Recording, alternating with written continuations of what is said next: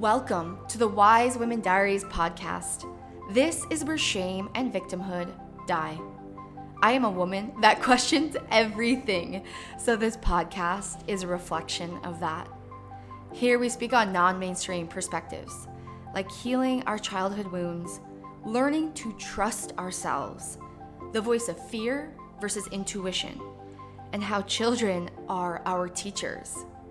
We discuss what it looks like to own your power as a woman and step out of the medical paradigm. That's why I am obsessed with interviewing women who trust their bodies and babies in home birth and free birth, and their wild journey from maiden to mother. Ultimately, this podcast is for women who want to thrive and have inner peace, learning how to take radical responsibility for their life and shed victimhood for good.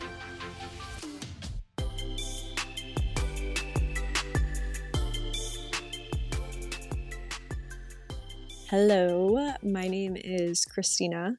I recently gave birth to this sweet little sleepy baby who is going to be three months tomorrow, which is so crazy to even think about. I did a natural home birth, which I'm super proud of, but I don't think that my natural home birth would have happened if not my experience with the medical system. I have a deep distrust of the system. I understand that Western medicine can play a role in a time and place, like if I have a broken bone or, you know, if I'm like actually sick, but I don't believe that birth needs to be so medicalized because of my experience with the system. So, starting from the very beginning, when I was 14 years old, my mom gave me the dreaded conversation asking me if I was sexually active. I was in a long relationship for that age, I suppose. We were dating for a couple of years, so it was a valid question. What wasn't valid was that led to me going to the doctor's office and them prescribing me birth control as a means of contraceptive instead of actually educating me on how my cycle works um, like that you can only get pregnant or conceive a child within like what is it, three days of your month. So that was crazy. um, but yeah, so I went to the doctors and she prescribed me birth control. And then I was on it for about between eight and 10 years. I've lost track of all the years. I decided that it was enough. Like, I was done with having a synthetic period. I started to learn more about my cycle and I just decided that it wasn't for me anymore. And when I decided to stop taking it, I broke out in severe cystic acne, like to the point where it was painful to sleep on my face. I had actual mountains on my face. And just for context, at the time, I was working as a professional model, and in that industry, you know, beauty standards are kind of crazy. Um, and not only was I insecure, so it was difficult for me to show my face, but it was just not acceptable for me to show up to work with my face looking like that. And so, obviously, being a young woman looking for a solution desperately, I went to the doctors and I said, This is what's happening, and I don't know what to do about it. And my doctor basically said, You know, try this oral medication. Try this topical cream. Let's put you on a different birth control like and then she went into the difference between progesterone and estro- estrogen and this that and the other and nothing was working. Nothing was working. In fact my my acne got worse. In fact my my skin actually got worse. So that was a red flag and i was just at my wits end and i saw her again. It was actually my last my second last appointment with her and I said, I'm desperate. Like I need a real solution here. Like what what do we do? Like I don't understand. We've tried everything. We've tried all the the medicines and none of the medicines are working for me. And she said, "Okay, well, I'm going to send you a, to a dermatologist because you know, I tried the scrubs, I tried the creams, I, the lotions and the potions and the pills and everything that she tried wasn't working." So she sent me to the dermatologist, and the dermatologist, right off the hop, like not asking me about even, you know, like my family's history, not asking me any of my medical history, not asking me anything about nutrition, not asking me anything about my cycle, not ask li- literally there were no questions asked. There was nothing. He looked he, he looked at me one time and said, "We need to put you on Accutane." Accutane's going to fix this. And I had heard of Accutane, like it was kind of like a normal thing to hear about at that time, I guess, which is so crazy to think about in itself because it's literally a toxin. And at that same appointment, I literally signed my life away. I had to sign a document that said that if I commit suicide or experience severe depression, that they're not liable, they're not responsible for it. Um, and I also had to sign a document that said that I'm going to continue to take birth control throughout the duration of me being on Accutane, which the cycle that they wanted me to be on was six months. So I'm like, okay, desperate young 20 year old, like, I obviously need this medication because my doctor said so. So I go in completely blind and sign these documents, sign my life away Oh, and the reason that they they said you need to be on birth control while you're taking this medication is if you get pregnant, your baby will be born with severe birth defects. I'm like, "Oh, that sounds good." Like, don't want that.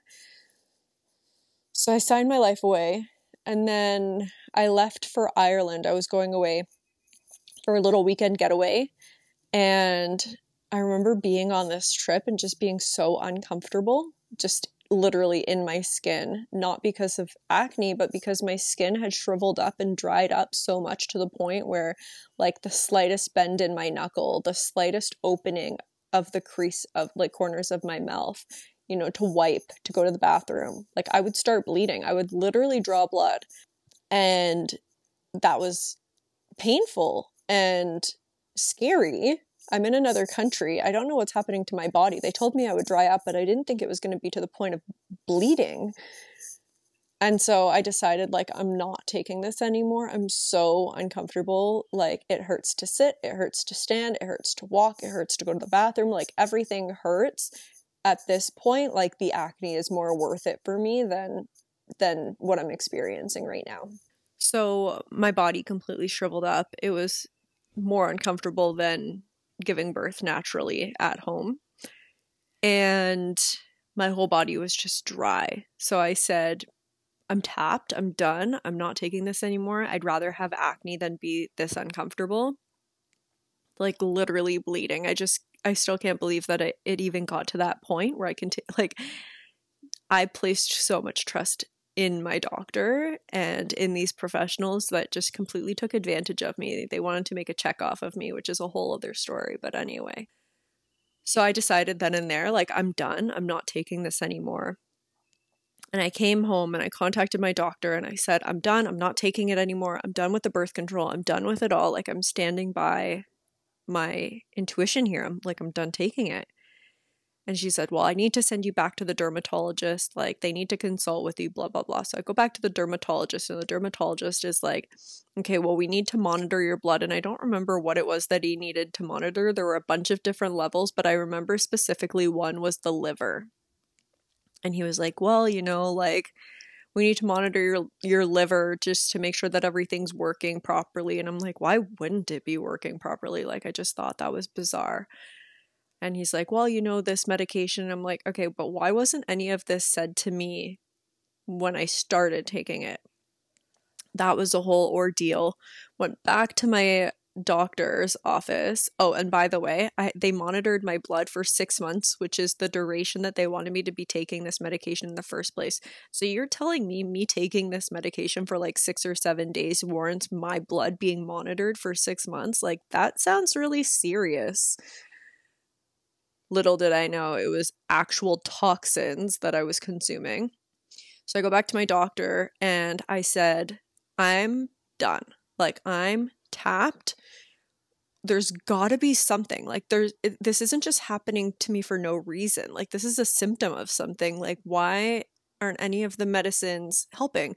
Because at that point in my life, I genuinely believed and trusted that the medications they were prescribing were to heal you. And I think most people live their life that way, believing and trusting that these prescriptions are actually healing them. But there's a reason that you take them for so long, most of the time. It's because it's suppressing symptoms. And that's exactly what these medications were doing for me. They were suppressing symptoms, they weren't getting to the root cause of the issue. And then my doctor says, well, what we can do is we can um, have you ever considered a food journal? And I said, a food journal? I thought people who like diet just keep a food journal. Like, are you counting macros or calories or whatever? And she said, well, you know, you might have a sensitivity to a food that you're eating, and maybe that's why your skin is flaring up. And I'm like, an allergy like why wouldn't we start there? Like if there's if this could just be an allergy like the allergy's not going to go away with these medications. Like why wouldn't we start? She goes well you know Kristina and then she goes on to tell me about the seminar that she took in nutrition and how she basically her understanding of nutrition was the entirety of one day workshop. Like she literally sat in a one day lecture to know anything about i'm like so okay how like I, my my I was flabbergasted. How are you a doctor? like how am I placing the like the care of my body in you if you don't even actually know about the functioning of the body? Just mind absolutely blown. And then that was when my whole world was completely shattered. And I'm like, yeah, I don't trust you. Like, I'm done. And that was actually the last time that I went to my doctor's. And she said, well, you know, Kristina, I have my tool belt and um, or my toolbox or whatever she, whatever her reference was. And you know i have to i have a protocol. I have a certain order in which i need to address things. And i just was like okay but this should be like the first this should be the first line of course of action. Like if it's so much as an allergy which i mean it wasn't an allergy but it was my liver was congested and my liver was congested and they continued to prescribe me medications that continued to congest my liver what would have happened had I not decided enough is enough? God forbid the worst, right? But I just couldn't believe that. So I found out that my liver was congested because I hired a holistic nutritionist. I literally put all my money because I wasn't booking jobs, I wasn't booking gigs. I was really financially not in a good place. I was stressed out on top of it all, so my skin's breaking out even more. And so I go to this nutritionist who I actually went to elementary school and high school with. She's a little bit older, but like familiar face, so I felt comfortable. And she literally, I had to answer probably 400 questions about my lifestyle and my sleep and my symptoms, down to like little things like irritability down to little things like, okay, if somebody approaches you like this, how do you respond? Like, what is your sleep like? Do you have road rage? And I'm like, I feel like I'm at the doctor's and she's asking me, do I wear a seatbelt? I'm like, this is so crazy. Like, why are we asking me these questions? But she was like, trust me, trust the process. All right, well, I'm done trust trusting the process at this point, but like, sure, Jesus take the wheel. Like, let's go. What how what's next? Anyway, she was like, I had to take a food, I did a food journal and we did learn that I had some sensitivities, but that's not what was causing the, the out the acne. So then we did a liver cleanse. Pretty much my acne went to bed overnight. Like my my acne cleared itself more or less like after doing that liver cleanse. I still had some hor- hormonal breakouts, but you're telling me all I had to do was a liver cleanse? Like are you freaking kidding me? So that was that. Did the liver cleanse and then that was the start of my whole wellness journey. Like now I host women's retreats and like I'm empowering women and I just gave birth to my baby in my living room. Can you believe that? And this is my first baby and apparently that's pretty nuts that that I did that. um but yeah, I just put total trust in my body and in God. At what point did they tell you, oh, you might not be able to have children? Was that like an Accutane medication thing or what was that? Yeah, so not like when I went to that appointment with my doctor after the dermatologist was like, we need to monitor your liver. And I had brought to my doctor's attention, like, oh yeah, I had to do this, like X, Y, and Z, because I guess they don't actually really communicate with each other she was looking at the culmination. Also, when I was in high school, I had shingles, or so they said I had shingles. Who knows if that was just, you know, like a medication they were they were putting me on to suppress symptoms of something else. I don't actually know because like at this point I really just don't trust a word that comes out of their mouth. They want to prescribe you things because that's what makes them money.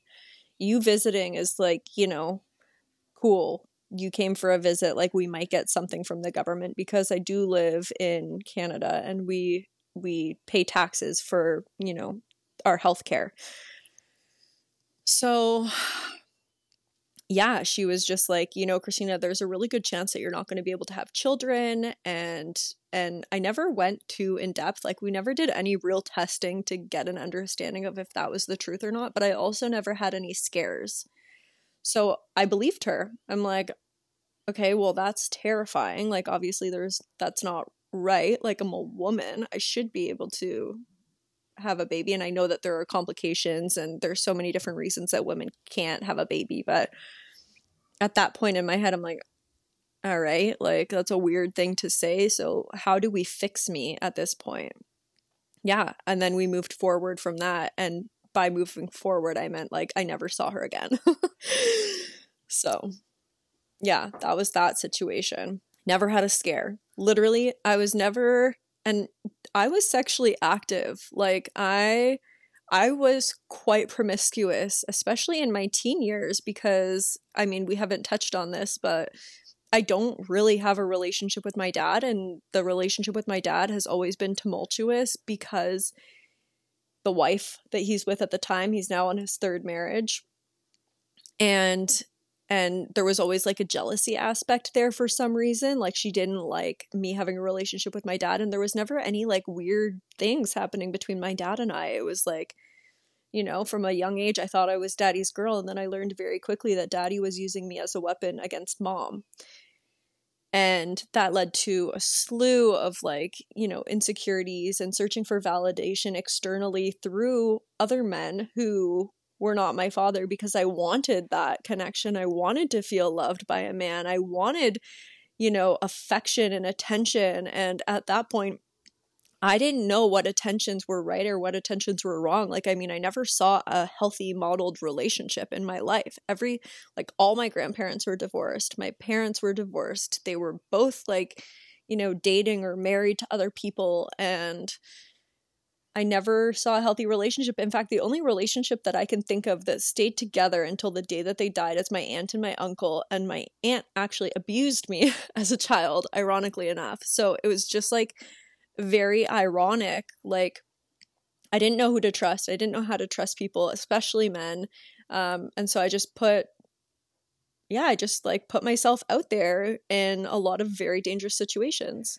I want to touch on why women might go to a man for validation and give them their body for validation because this happens a lot where a man is using say in teenagehood or early 20s a man typically uses a woman's body for his own pleasure right? And the woman the teenage girl takes that as validation. He wants me even if he's just using my body for his selfish pleasure, he wants me to do it with him.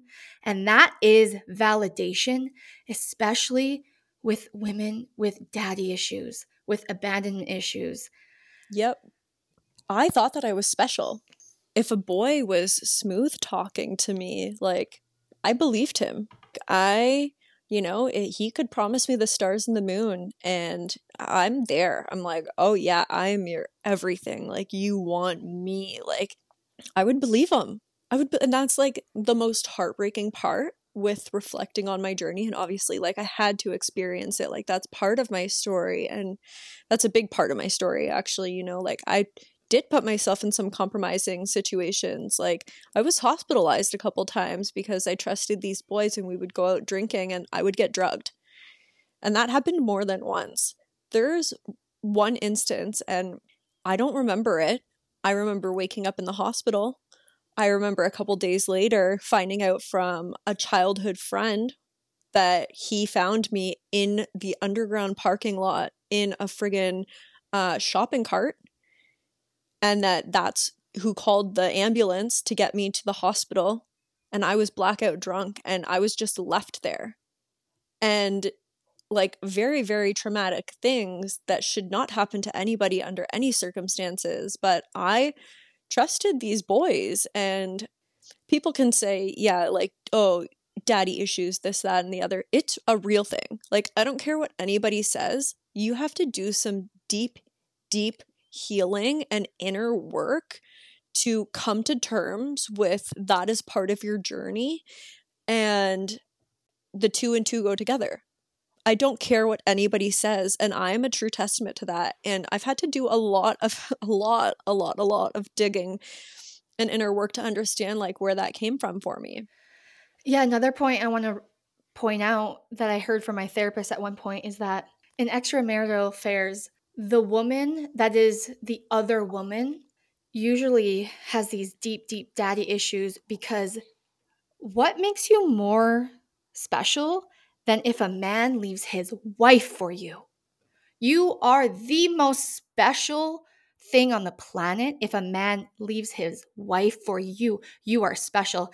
That is the ultimate validation. And so these women that are the other woman in affairs, typically it goes back to daddy issues, that that masculine validation, that need to be loved and and validated so deeply.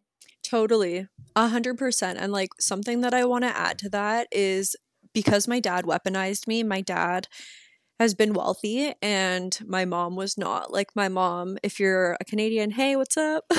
my mom was working at Tim Hortons. She was a struggling single mom, like put herself through school on government assistance and my dad took full advantage of that, full well knowing that like my mom didn't have financial ways of anything. Like she couldn't offer us anything financially.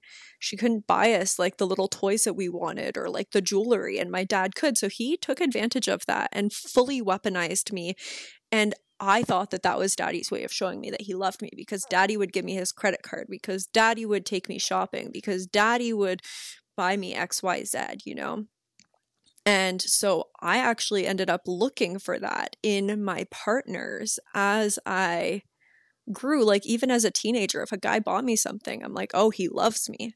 Like, he could buy me the smallest, most insignificant thing. And I'm like, that's love, you know? Because that's what my dad showed me. That's what I saw from my dad. That's literally the the way that my dad like and I'm air quoting, showed love to me. That's how I interpreted that because otherwise, like, I didn't have an emotional connection with my dad. You know, I don't have memories of like snuggling with my dad on the couch or like, you know, going out for little father daughter dates with my dad. And I also didn't get that with my mom because my dad saw that my, or sorry, my mom saw that my dad was buying me all of these gifts, all of these things, and she saw that like my brother wasn't necessarily getting those things. So my mom was like, Well, I need to compensate for this love that my son's not getting me because she also interpreted that as love, which is also so sad. We go to visit my mom, and my mom is giving my brother all this attention, all this love. And like, I felt like I was going without love in turn, like I wasn't getting emotional connection. I was always considered too much. I was always considered dramatic. My feelings were never validated. And so, with that, I just felt very alone. Like, I felt very isolated from my parents mm. and all of that. So, like, again, I wasn't getting emotional validation in my relationships as a young woman, as a girl that's dating. I'm getting these gifts, and I interpret that as love. It's just so crazy. Like it's so sad to think about. And i'm f- i'm finally at a point where like that's not my reality anymore and i feel very blessed but yeah it's crazy. But when did you start looking at those family patterns and seeing how they manifested in you and then healing it for for when you're a mother so i started dating this guy hello i started dating this guy we were in a long distance relationship and we dated for about a year. Hello, my sweet. So I started dating this guy. We were long distance for a year. And he had the same traits of all the guys that I dated. And it wasn't like I was looking for them to have money, it was just that's what I was attracting. He spoiled, he spoiled me. This guy, this long distance relationship, a guy in California, he really spoiled me.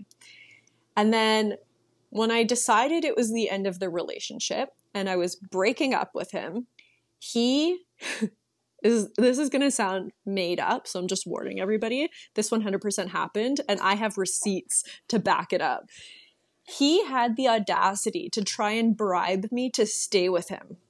So he thought that I had such little self worth that I would take financial compensation if he messed up again. He had the audacity to try and say, pick a number. If I mess up again, I'll get I'll, that's what I'll give you. You just messed up royally. Like you have continued to do the same things over and over again that I have communicated with you time and time again are not working for me. And for you to have the nerve to try and say, here, you're entitled to financial compensation if I do this again. Get bent, buddy. Kick rocks. Like it's like this is done. You just nailed the coffin. Put the final nail in the coffin. Like I am tapped the F out. And in that moment, I realized that he thought that he could do that. He thought that I would accept the money. And in that moment, that's when I realized, okay, there's something, something's not right here. Something's not adding up. And like, where is this coming from? Why did he think that that's okay? Because I fully believe that you teach people how to treat you. And why did he think that that's okay? And then that's when I started doing some deep diving. I actually did like a hypnotherapy session and that showed me a lot about myself. That that showed me a lot of truth in it, hypnotherapy is very interesting because it doesn't you don't have somebody psychoanalyzing you. You have somebody basically bringing to the surface what's already there. And so you know asking rhetorical questions that you already know the answer to in your subconscious mind. And so that was really eye opening for me and i had already been on my spiritual wellness journey. Like it had already began. The second that I fired my doctor, I went deep diving. I'm like, okay, I'm healing my mind, body, and spirit, and there's nobody who's gonna stop me. Also, if you hear a sucking sound, my baby's pre-teething and he's sucking on my arm right now. that was the start of me having some really deep, hard truths coming to the surface of like, oh, okay, that makes sense. That's why that's like that. Like, that's why I respond this way. That's why I have these expectations. Okay, but what are my love languages? Asking, like, who am I? Like, truly asking and like want looking for an answer. Who am I? What do I actually want in a partner? What do I actually want in a relationship? What really validates me? And the thing, the answer that came to mind was I want to feel loved. Like I love physical touch. I I did like the five love languages quiz and receiving gifts was actually at the very bottom of the list and I'm like, "Oh, so this is why I don't feel validated in my relationships because they're just giving me gifts, but I interpreted that as love, but then I've always felt like there's something missing." And that's what it was. Okay, that's the missing piece. So quality time. I love quality time. I love physical touch. Like, I love to be showed off. You know, I love to be with my man. I love for him to have his arm around me, for him to give me a kiss, for, you know, him to hold my hand. Like, simple things like that. I just love that. And I was in a long distance relationship where he's literally just buying me things online and sending them to my house. And I would see him like, like for a weekend out of the month. And I'm like, this is not it, you know? So that was, yeah, that was the pivotal moment in my life where I looked at my patterns and just said, enough. Do you want to share any other pivotal healing moments that maybe segue into your desire to be a mom? Yeah. So, me becoming a mom was actually a pleasant surprise. It wasn't something that we planned for. Um, and ironically enough, I was in I met the love of my life in October of 2022. And November 2022, I was leaving on a three month trip to Costa Rica by myself. Like, I had no interest in connecting with anybody. I was at a point in my life where I felt so valid in me and my journey that I was like, yeah, I'm I'm just going to do this by myself. Screw it. Like I'm so done. I'm so tapped and I also vowed to myself like I'm going to meet somebody organically. I'm not going on the apps. I'm not I think my baby's hic- hickeying my arm. I'm not I'm not going out of my way to meet guys. I'm not going to I'm not going to go on the dating apps like I'm done. I'm going to meet somebody naturally. And in my in my head, I was like, well, maybe I'm going to meet somebody in Costa Rica. And I was going to Costa Rica to teach in a women's retreat. I teach yoga as well as host my own retreats. And I so I get there. Anyway, I met this amazing guy October 2022 and wouldn't you know, I'm leaving in a month for 3 months by myself on this tour he was just amazing. We stayed in contact and then he ditched his family to come spend Christmas and New Year's with me in Costa Rica. We had only known each other for like a month and a half at that point. Like, we didn't really know each other truly, but I knew from the moment that I met him, I was like, that's gonna be my husband. Like, I know, like, I know. I just could feel it in my bones. It was like an all over sensation that, like, yeah, this is my person. And so that's, I just had this knowing. And then sure enough, yeah, he comes to visit me in Costa Rica. We spent 10 days together. And if you've been to Costa Rica, you know it's a vortex and like any traumas or triggers that you have, you best believe they're coming to the surface because that place truly brings everything up. And that's exactly what happened. We like we had the worst New Year's of our life. Like the New Year started off so great and then it what it spiraled so quickly downhill. Um, and we had to we we had some things that we needed to iron out and some boundaries that we needed to set and we both thought that like this this might be the end of like you know i thought you were going to be my husband i thought like you're going to be the greatest love of my life and now here we are in costa rica you just dipped on your family to come celebrate with me and we're like oh okay like I guess this isn't it. Like, I guess we're not as aligned as we thought. And then he left, and I was in Costa Rica again, still by myself again. And I took some time to sit with sacred ceremony. I sat with like mushrooms with a shaman, and I had like a really beautiful experience I was on the phone with the shaman and I saw a hummingbird. Like, and when I tell you I was staying in a hut, like I was literally staying in like a cabin with one screen window. Like there wasn't even glass on the window. I was in the middle of nowhere, in the jungle, like seriously slumming it. And slumming it somewhere beautiful, but like I I was like I was balling on a budget, okay? And so, anyways, I have this little screen window and a hummingbird, I swear to you, a hummingbird hovers right in the center of it when I'm on the phone with the shaman setting my intention for the ceremony. And my intention for the ceremony was to open my heart to Jordan and be vulnerable and allow him in. And in that moment, I, I said to the shaman, like, oh my gosh, there's a hummingbird. Like, I got, so excited. I'm like, I've never seen a hummingbird in real life before. Hummingbirds are everywhere. How, first of all, how have I never seen a hummingbird before? But second of all, I just thought it was crazy. I was in the, the smallest hut with the smallest screen window, and just like conveniently enough, a hummingbird hovers right in the center of that screen. And the shaman said there's some sacred medicine in and the hummingbirds like hummingbirds have some very deep sacred meaning. And so we didn't get too much into that and then we're sitting in the ceremony. You can see things when you're on mushrooms but you don't hear things. You know like you can hallucinate and you can see some crazy things but you're not hearing things. I saw a hummingbird. Don't know if it was real don't know if it was i was just seeing it. And in that moment i asked god I asked God, am I meant to be a mother? Just intuitively, because I was thinking back to when I first saw the hummingbird, and I was like, I was talking about Jordan and opening myself up to him. And then I'm seeing the hummingbird again, and Jordan crosses my mind, and I said to God, Am I to be a mother? I have goosebumps right now just telling you about this every bird, like it went from being completely silent in the jungle to every bird having a reaction to my question.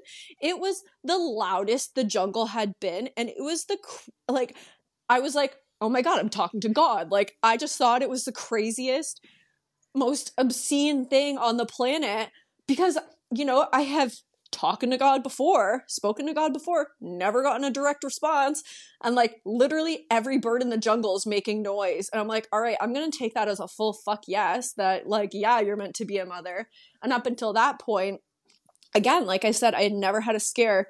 I was led to believe that, like, yeah, you're probably not going to have babies. Like, yeah, you're probably infertile. Like, you know, this is probably where you're at.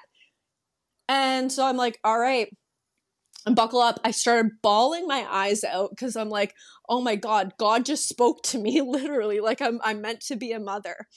And I'm just like, you know, and I'm shaking right now and I'm and I have goosebumps all over my body because that was such a powerful moment for me.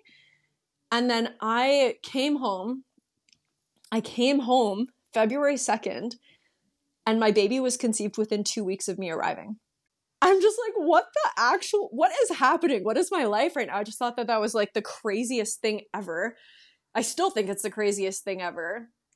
And like, we weren't careful because I didn't think that I could get pregnant. like, like, I really just, you know, my cycle was regular and then, but my cycle has always changed with the seasons. So I in you know in the summer my and i feel like a lot of women are like this in the summer my period would sync up with the new moon and then in the winter my my period would sync up with the full moon.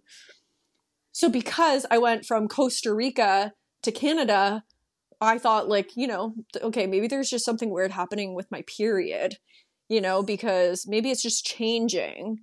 And you know i experienced the symptoms like the breast tenderness and i was a little bit agitated. And i'm like okay hmm my boobs have been hurting for literally like a week and a half now. Usually it's only like two days leading up to my period. Is my period coming? Period didn't come. Surprise! So Jordan and I go, we get a test, and and Jordan is literally the most amazing human on the whole entire planet. He is the most giving, loving, caring. Like anybody who knows him has nothing but amazing things to say about him because he truly is the greatest human. And so he's excited. He's always wanted to be a dad. So he's fired up. He's pumped. I'm terrified. I am not ready to like, you know, give up my independence. Like I know that you're my human bot. Like, okay, I was told that this wasn't going to happen. Like I was convinced so like you know when you're not prepared for something, I was totally caught off guard. I'm like I'm like, you know, I don't believe in abortion. Like, I would never do that for myself. I understand circumstances for some other women, like, not as a means of birth control, but like I knew that wasn't going to be an option for me. It's not something that I I would ever consider. So I'm like if I'm pregnant like all right, it's time to buckle up. Like we're having a baby, you know? And sure enough, yep. The test was positive. I'm like, okay, I got to do another one. So I did another one. Oh, yep, the test is positive and it sa- it says on the box, I think like wait a minute and a half or 5 minutes or something like that. It was like bitch, you're positive within 15 seconds. I'm like, oh, I'm very pregnant. Like, there is no mistaking this. so I went into like, I don't know how spiritual you are, but like, I went into like the dark night, like shadow night, like deep, deep, dark, dark mourning period.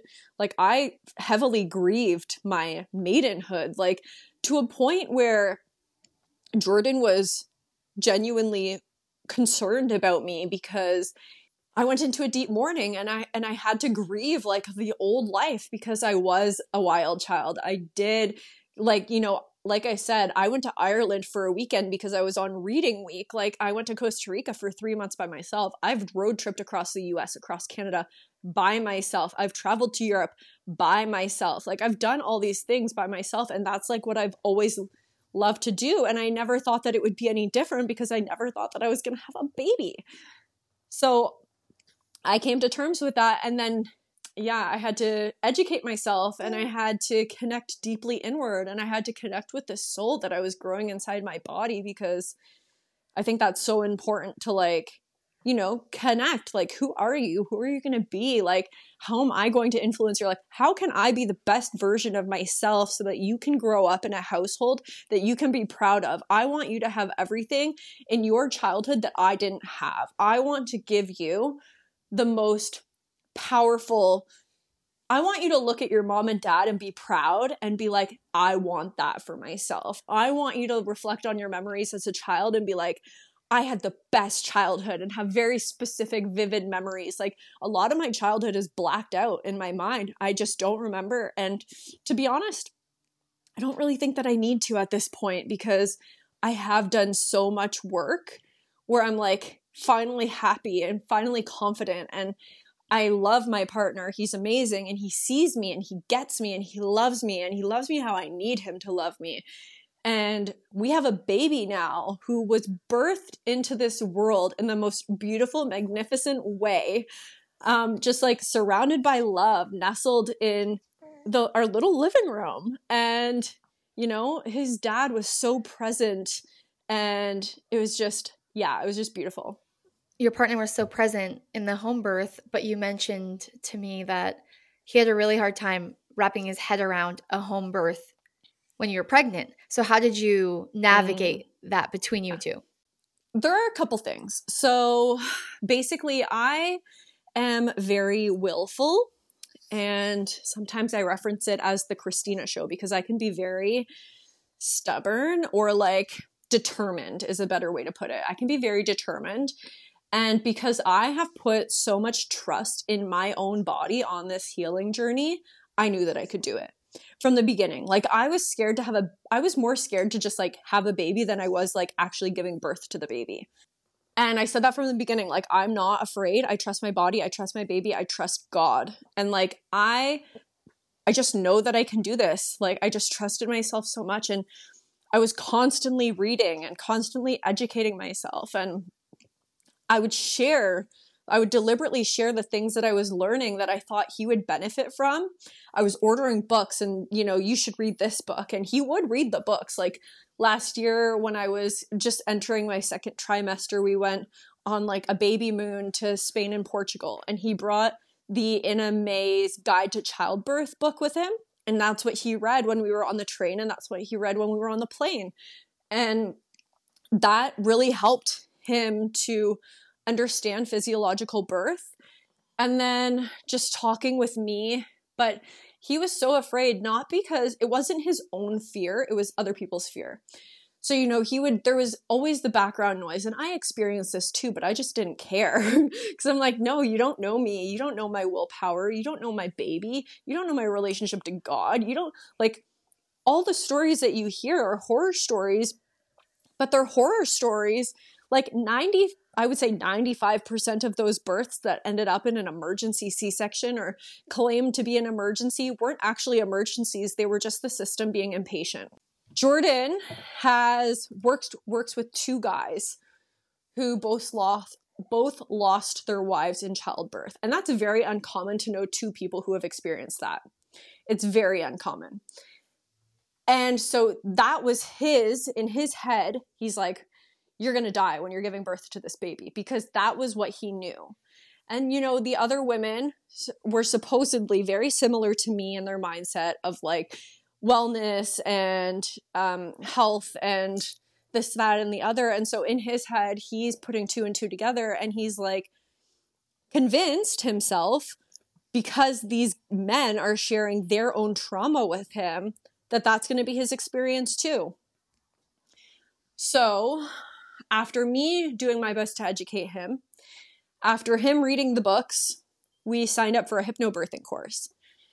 And it was really funny because he probably could have taught the hypnobirthing course at that point. There were three other couples there, and one of the wives was a nurse. One of the soon to be mamas was a nurse. And Jordan actually knew more about the physio- phys- physiology of birth than she did he actually knew more about a woman's body than she did. And it's her job to know about the human body. She's a nurse.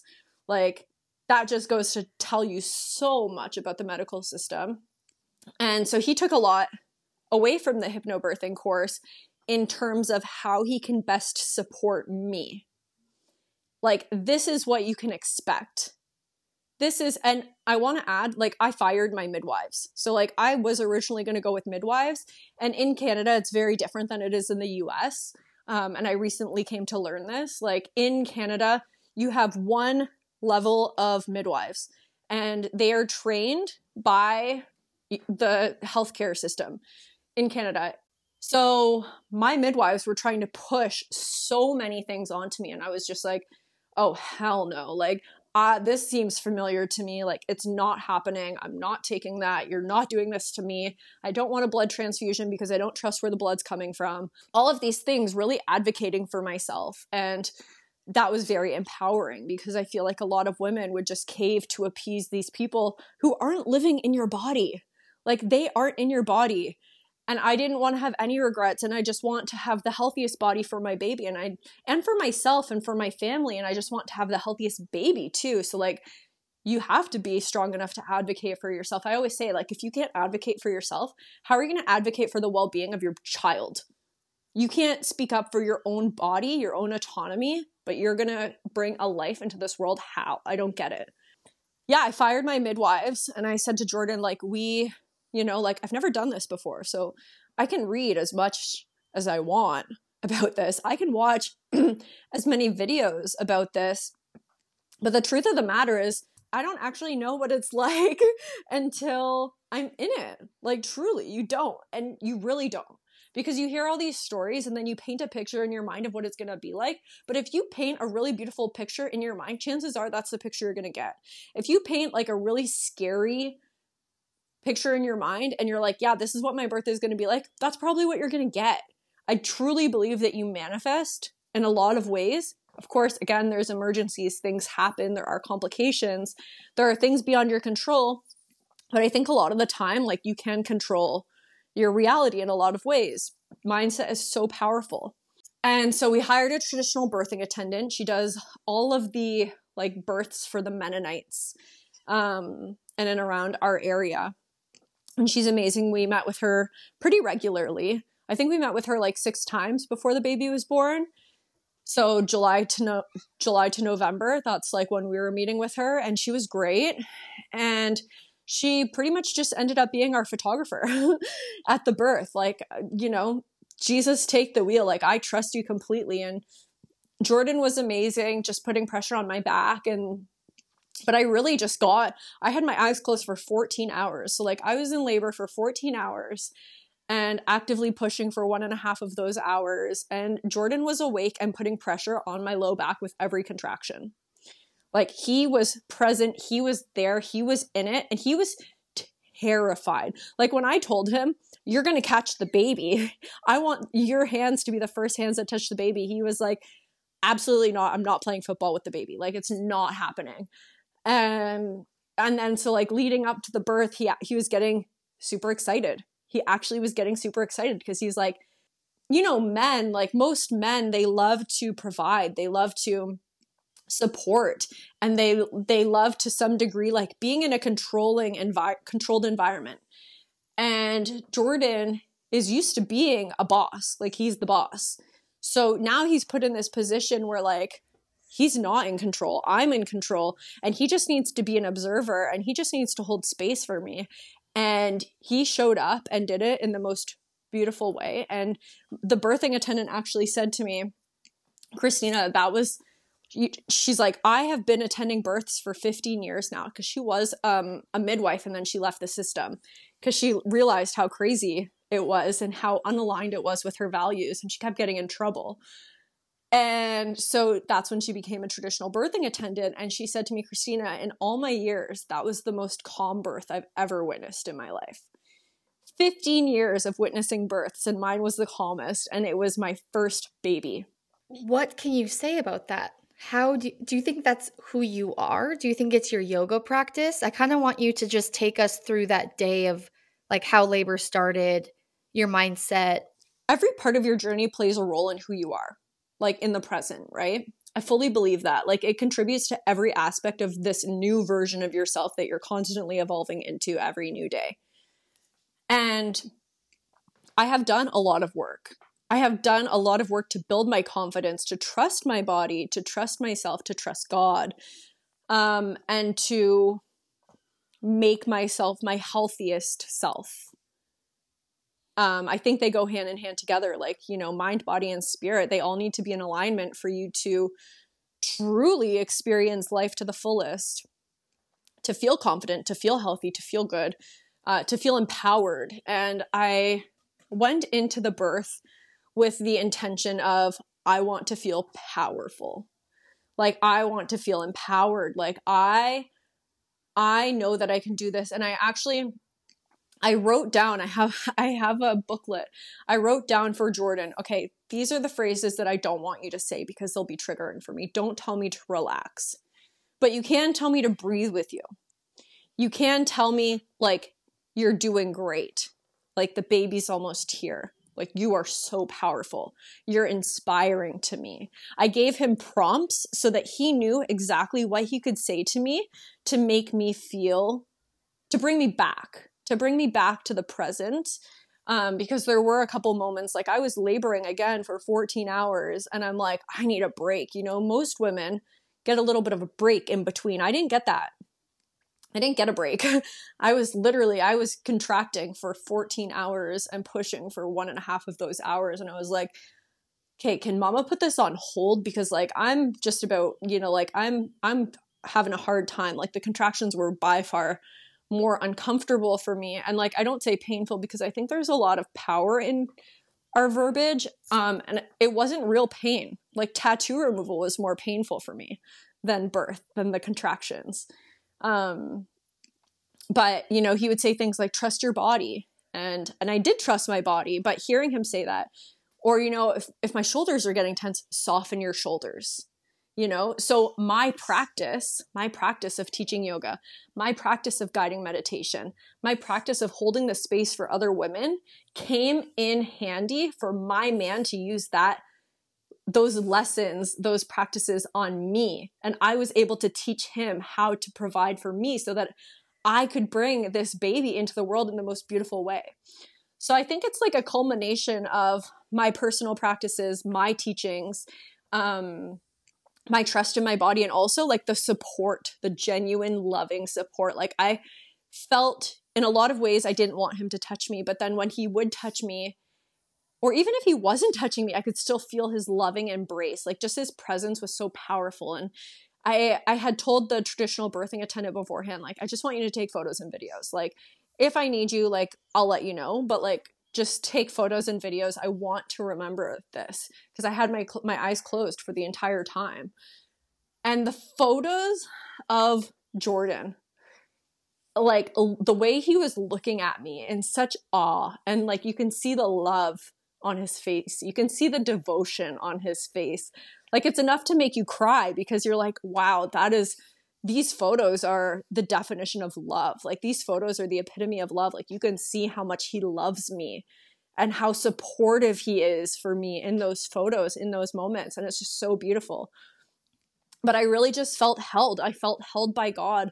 I felt held by my practice. I felt held by my man. I trusted my baby. I trusted my baby to signal to my body and for my body to signal to my baby and for just everything to work out. And it did. And actually, my birthing attendant said to me at the end, she was like, you know, there was a moment where like I didn't see his head turning. She was like, I thought he was stuck. And she's like, I, I was questioning whether I should say something or not. And she was like, your next push. And he was out. And it was like, physiological birth doesn't have to be cookie cutter. It doesn't have to be exactly what people say it's supposed to be. And my birth was not like that. Like, you know, after my um my it took my placenta 4 hours to release. And they say that it's supposed to be out within 20 minutes. And you know, they're offering you so many drugs in the hospital to get that placenta out like as if something so natural and pure is going to like you know create toxins in my body or something or poison me. And no i was fine. It took four hours but it happened and it happened on its own terms you know? So yeah my birth was jordan was actually at work when i went into labor. And i said to him like i'm cramping and here i am on dr google and i'm like i'm cramping like am i in labor is this early labor like am i in active labor like i don't know because i never experienced it before right and so when my my contractions, I was breathing through them, they started to get more intense. So the cramps weren't just cramps anymore. They were real like full on contractions. So I said, You need to get home. And thankfully, at the time, he was just working 10 minutes up the road. So he came home and he just held the space for me. And he held the space for me for 14 hours. Like, I went into active labor. I think it was like, I think he came home at one o'clock. And like the baby was born at 128. Yeah, 128 a.m. And then we were up until 5:30 in the morning waiting for the placenta to come out.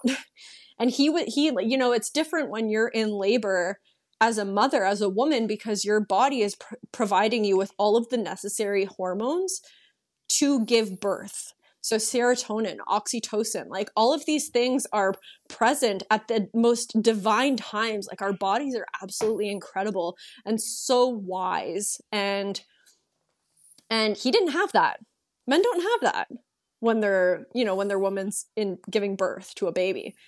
So the fact that he stayed awake, stayed present, like didn't steer away in any way, like it was just so beautiful. What does he now say about home birth? Because he was terrified. And now he has a lived experience. Mm-hmm. So there was actually another account. Maybe it was actually your account. I don't remember. Um, there was a woman on Instagram looking for testimonials from men who have um, witnessed natural birth at home. Um, and Jordan wrote out a testimonial for it, and he says that it was the most beautiful experience that he has ever witnessed in his life. He said that it was the most amazing thing that he has ever witnessed, that he has ever experienced. He said 11 out of 10 would do it again. Like he was just completely enthralled in the experience. And he said that, like, he trusted in me and he trusted in my trust for myself and i don't think he realizes how much of like a vital role he played in me being able to really trust because he did create such a spa- safe loving space i told him exactly what i wanted and he made it happen you know like that's so powerful to be in such a vulnerable position. And for you know he blew up the pool. He was bringing buckets of water from the kitchen to the pool so that, and he like you know was monitoring the heat to make sure it wasn't too hot or too cold for me the water. You know he was giving me these affirmations giving me this validation making sure that the tea lights were lit because it was a 14 hour labor. So he's like relighting candles I've got my eyes closed for the whole 14 hours and he's still making sure that the ambiance is on point for me. And yeah, just just he was absolutely incredible. And he says it was the most beautiful thing that he has ever experienced. Would 100% do it again. Like, so empowering, so powerful. And yeah, he was like, uh, like, he doesn't imagine that he could ever see a birth in a hospital happen. Like, you know, he hears these horror stories and he's like, I could never imagine doing that in the hospital. I could never imagine the bright lights in the hospital. I could never imagine people priming and prodding at you. I could never imagine the loudness, the noise, strangers, like, you know, people doing cervical checks, people monitoring the baby's heart rate, like all of these things that we learn about. I had none of it. And because I had none of it, I was undisturbed. And we were able to have that experience because we were at home, because we were away from that noise. Yeah, it's it's so beautiful that he dealt with his fear and in a masculine way, like learning logic and knowledge, which that can help. Can I just add one bit to that? Not just like learning, but also showing up. Okay, so like I understand that this is how the birth works now. How can I as the mater the paternal role, how can I as a man be in control of this situation? What control do I have over this situation? Okay, like she's giving birth to the baby okay, I can control the ambiance. I can control if she's, if I see tension in her body, I can bring her back. So it's like, you know, the polarity between masculine and feminine, he really sat in his masculine in so many different ways, not just the way of like educating himself, but like really just showing up. Really, the way that he showed up was so beautiful, so powerful, like inspiring. Thank you for adding that clarification. Yeah, because the masculine is safe when they're truly present and grounded. And that's what he brought to you. Mm-hmm. What about yes? What about speaking on to kind of wrap up? What about speaking on anything about motherhood, breastfeeding, your initiation from maiden to mother because it's your first baby. He's three months old. Like you just went through a crazy three months. Mm-hmm. Honestly, it has been seamless. and I feel so blessed and honored. And I think that a big part of it being seamless was our birth experience. You know, like we set ourselves up to have a beautiful, calm, loving relationship and connection. You know, like he was born, Jordan caught him, he went straight on the boob. Straight on the boob. No issues with latch. Um totally just like serene and calm and he was welcomed into the most beautiful space, like a home, a loving embrace and Jordan was crying. Um, you know, it was it truly was so beautiful and I knew, like I said, I was like, you know, I have my booklet, I still have it, and I'm like, these are my boundaries. This is what I want, this is what I don't want. And it was really important to me that I have at least two weeks to heal before we have visitors. And at least two weeks before I'm using the stairs. So our bedroom is upstairs. So Jordan took off a month and he was like a stay at home cook for me. Jordan was cooking and cleaning. He was doing all the things that like he's used to me doing in a lot of ways. And that was really beautiful because he tended to, to me like we moved last July, two and a half hours, almost three hours from all my friends and family. And his family is even further. His family's like four or five hours away. So it really was like me and him against the world. you see the little hand. it really was me and him against the world. And he fully took care of me. I said, you know, okay, like if I'm experiencing postpartum depression, like it's going to look different for everybody. So this is, these are what you can, this is what you can look out for, you know? If I'm exper- if I'm showing sim- these signs, these symptoms, these are the resources that you have you know, make me an appointment at the therapist. This is her phone number. This is her name. You know, send me for a yoga class. Do this, do that. Like he really had like a a book of this is what I want. This is how you can support me. And I think that's so important. Like, I think discussing your postpartum with your partner and your expectations and your boundaries is so much more important than planning your birth. That is my opinion, and I stand by that because I had the most healing postpartum because I laid it out, because we planned for it. And from what I hear, that's not the norm, really.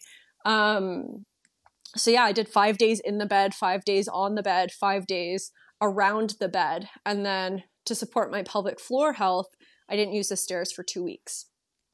And that was really beautiful. That was really powerful because I could just focus on nurturing my relationship with my baby and also my partner. You know, like he was away, he was at home, he was supporting us and caring for us. He was caring for me so that I could care for our baby.